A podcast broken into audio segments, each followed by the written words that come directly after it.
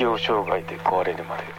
はい、今回はセルフケアのすすめ、自分を守るためにというのを紹介してみようと思います。障害者 .com っていうサイトで記事を見つけたんですけどね、またリンクの方は貼っておくので、興味がある方はご覧になってみてください。はい、ということで、セルフケア大事ですよね。結構体壊してからなんですよね。そのセルフケアって大事だなっていうのに本当の意味で気づき出すのって、結構働いてる方っていうのは職場でもストレスチェックなのあると思うんですけど、でアンケートに答えたりとかやってて、ひどい場合だったら呼び出し食らってお医者さんと、産業医ですね、産業医と面接とかあると思うんですけどね、そんな感じで普通に元気な時っていうのはそういうのを意識しないくらいな状態で過ごせてるんで、全然関係ないかもしれないですけど、一度体調崩したりすると、そのありがたみって分かりますよね。なかなか仕方ないのかなってところはありますけどね。壊してみなきゃ気づけないありがたみっていうので、意識しないくらい元気っていうのが一番いいんでしょうけどね。でも一回崩してありがたみを知ったっていうのはいい機会だし、経験なんで、今後の同じ失敗しないように注意していこうっていうモチベーションにはなりますよね。はい、ということで、どんなこと語ってたかなっていうのを紹介しながら、私の考えっていうのを言っていこうと思いますね。はい、セルフケアを意識するきっかけ、この方も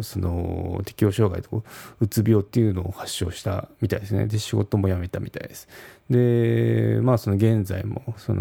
睡眠障害や気分障害もあって治療を続けてるっていうことで、治療中の方ですね。でじゃあどうやってっていうか、なんでお仕事辞めちゃったの、それほどまでに体調崩したのかっていうと、自分より他人を優先する癖があるでこの方は言ってますね。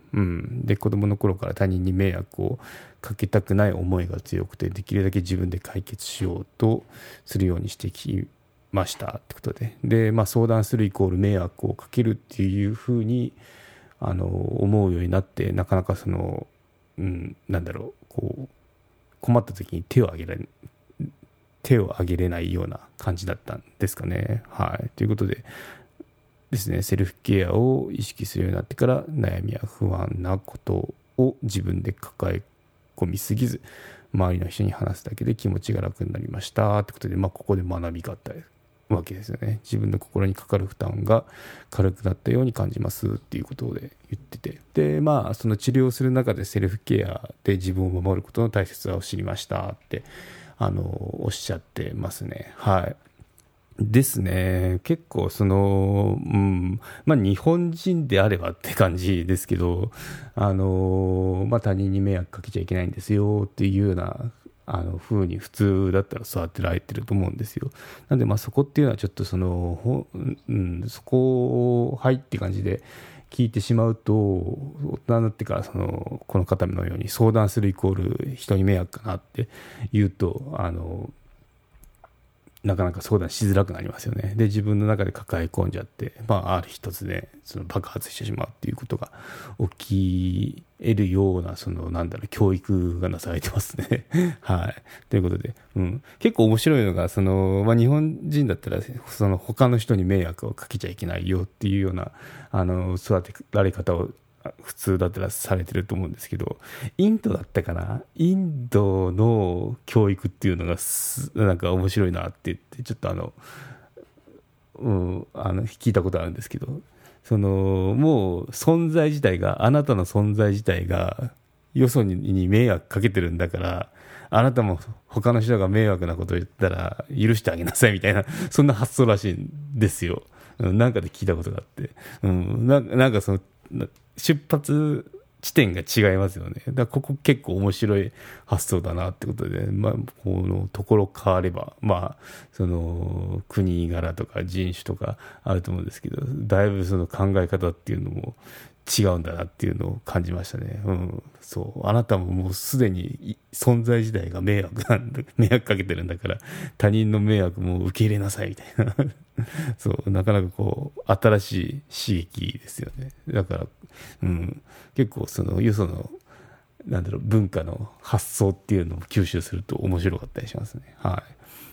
ということで、まあそうですね、意識を、セルフケアを意識するきっかけっていうのが、その、ちょっと体調崩しましたよってことで、うん、っていうことを言ってますね。はい。で、ここちょっと新しい情報だったんですけど、健康を保つことは義務っていうようなことを語ってたんですよね。うん。はい。心身ともに自分の健康に注意するのは当たり前という認識の人がほとんどだと思いますが、労働者には自己保険義務。自分の健康に注意する義務が法律で定められていますということですね。はい。で、健康診断の受診も労働者にとっては義務です。はい。って言ってますね。うん。そう、結構その労働者側じゃなくて使用者、会社側ですね。会社側にはその何でしたっけ、安全義務、安全そのなんていうの言葉を忘れちゃいましたけど、その使用者はその使用人ですねに対して安全配慮義務だ、安全配慮義務っていうのがあることは知ってたんですけど、その、まあ、逆側ですよね。そのじゃあ労働者側、使用される側ってどうなのっていうと、それ、まあ、自分の健康を守る義務っていうのがありますよって、まあ、会社が、まあ、なんだろう、こうまあ、言われてみればそうだなと思いますよね。その使用者はその年1回健康診断を受けさせる義務がありますよっていうので、まあ、その受けてねって言っても、その従業員が聞かなかったら言うこと困っちゃいますよね。なんで、まあ逆もしかりで、その自分の健康についてはその保つことは義務ですよっていうのがあるみたいですね。うん、そうですね。安全配慮義務です。そう、どこの法律にあるのかなっていうのはちょっと見つけられなかったんですけど、まあ、その労働者側ですね、違う、労働者じゃない、企業の安全配慮義務って労働契約基本法かな、違う、労基法5条っていうのであるみたいなんですよ。そう、労働者が安全に働けるような環境を提供する配慮や対策を行う企業の責任になりますっていうのがあるんですけど、その逆ってまああったのかなっていうのが、うん、ちょっと法律の方だと分かんなかったですね。うん、うん、ちょっと原文の方を見てみてもちょっと見つかんないですね。厚生労働省のページで労働契約法っていうのを見てるんですけど、5条には確かに書いてるんですよね。使用者は労働契約に伴い労働者がその生命、心身等の安全を確保しつつ労働することができるよう必要な配慮をするものとするっていうのは、労働者への安全への配慮っていうので書いてるんですけど、まあ、その逆パターンっていうのは書いてないですよね。結構日本の法律、そのだいぶ守られてますからね、その労働者側っていうのが。そうクビにはできないしおいそれと、はい、ということで、まあまあ、ちょっとこの拡大解釈でその自己健康義務っていうのを言ってると思うんですけどね。まあでも納得ですよね。その、うん、いくらその企業側が努力しちゃっても、その従業員が言うこと聞かなかったらなんか困っちゃいますもんね。うん、まあそういうことで、まあ受けましょうねってことですね。健康診断、結構お値段しますからね自分で受けようとすると。で、会社が負担してくれるんで全然ありだと思うし、まあそのなんだろう、胃カメラとか、あとバリウムとかあると思うんですけど、ああいうので早期発見、早期治療っていうのもできるんでありだと思いますね。特にフリーランスの方って、私も含めてなんですけど、なかなかこの行こうって思う人もめんどくさいですからねでも行った方がいいなとは思いますよね。はい、ということで、年1回は健康診断行きましょうということではいで、はい、心の不調に気づくにゃーっていうことも言ってますね。セルフケア、ストレスに気づくことから始まります。ストレスの影響でいつもとは違う行動や心の動きに気づくことから対処ができ、心身ともに健康を保つきっかけとなりますっていうことを言ってますね。ストレスに気づくっていうのはまあ簡単なようで難しいですよね。で自然と自分でその不調に気づいて、まあ、休んでみたりとか睡眠をとってみたりっていうことができないんですけど、まあ、その体に疲れてるサインが出ていても我慢してしまったりとか、仕事やプライベートの都合が悪くとかいうことで休めない時がありますよね。うん、なんで、まあ、この方っていうのもそのいつの間にか他人を優先してその自分が疲れてしまって、でしかもその疲れてるっていう薄々気づきながらも我慢して、で、まあ、体調を崩してたってことになりますね。はいということで、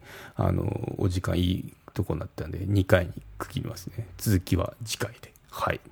ではまた。有料チャンネルのご案内をいたします。有料版チャンネル適応障害で壊れるまでプレミアムを Apple Podcast で配信中。有料会員は無料会員よりも早く配信しております。また